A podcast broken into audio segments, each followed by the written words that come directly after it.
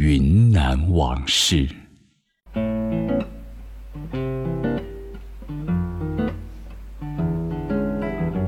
开满铜器店的民生街。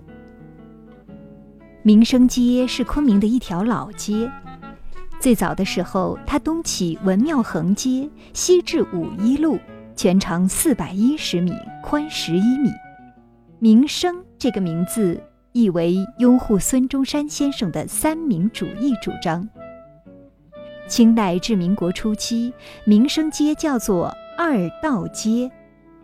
道指的是古时候的军队或仪仗队的大旗。清朝时，在原云贵总督的后园门，也就是如今胜利堂的后面，有人沿着围墙建盖了一些简陋的房屋，逐渐形成了街道。由于在衙门的左右东西间道处各竖着两杆大道旗，所以这条街得名叫二道街。昆明的民间方言将道念成图，说着说着，二道街就变成了二图街。二图街很出名，老街上汇集了全城有名的铜器店，登记在册的铜器字号就有十五家。这些店都是前店后厂的手工作坊，自产自销，学徒众多。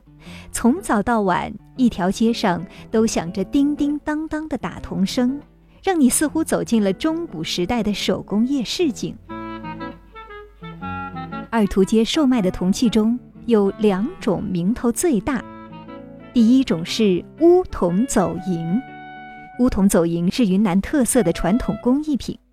史料记载，这个工艺源于云南省石屏县茂河乡岳家湾，是岳中正先生在清雍正年间，也就是一七二三到一七三五年间所创。乌铜的主要成分是铜和其他金属的合金，经过加工处理后，铜原先的紫红色变得乌黑。而乌铜走银的名贵之处，除了底色的处理之外，更在于走银的精妙。早先，走银采用的是古代的火镀金法，匠人把银屑填进阴刻纹饰的细槽内，然后加热铜胎，银屑融化，自然填满细槽，经过打磨后，显出银亮色的图案纹饰。后人改进了这项工艺，在胎体上镌刻出所需图案的线条，然后将它放在火上加热，同时融化银水在铜器上走之，银水流入刻纹之中，等冷却后再进行加工打磨。乌铜走银的器物诱人之处在于，它庄重深沉的乌黑底色衬托着银光悦目的灿烂，而且由于是合金的缘故，它不会起铜绿，也不会氧化，银线也不会脱落，黑质白章，显出雅致古朴的韵味，雍容华贵。乌铜走银的黄金时代是清末明初，上流社会的官吏、大财主、文人都争相定制，是当时的馈赠佳品。二图街上第二种有名的铜器为白铜器物。白铜是云南鸡血铜与镍的合金，质地软硬适中，经久耐用，用来做脸盆不起浮垢，就算是旧了，只要一经擦拭，立刻又耀眼如新。二图街上的白铜器作坊以江南宝号最为著称，这家老店创于清中叶。江南宝号的器物造型美，品种多，有脸盆、茶壶、暖壶、手拱炉、水烟袋、托盘、墨盒、帐钩等。仅茶壶一种就有圆形、瓜形、四方、六方、八方和高颈等多种款式，上面还加刻了花鸟鱼虫、山川人物，并以诗词点缀，工艺绝妙，堪称精华。由于名声大、质量好，北京、天津和江南的客商都跑到昆明来订购，远销内地。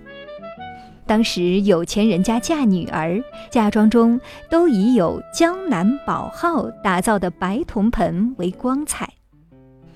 江南宝号相传了好几代，到了清光绪年间才歇业。停业后，仍有很多人以高价购买江南宝号的旧白铜器物。辛亥革命后，二涂街在一九四六年以孙中山的三民主义中的民生主义命名为民生街。后来经过城市改造、道路扩建，民生街只留存了胜利广场至五一路的一小段，长度也由原先的四百一十米缩到了两百米左右。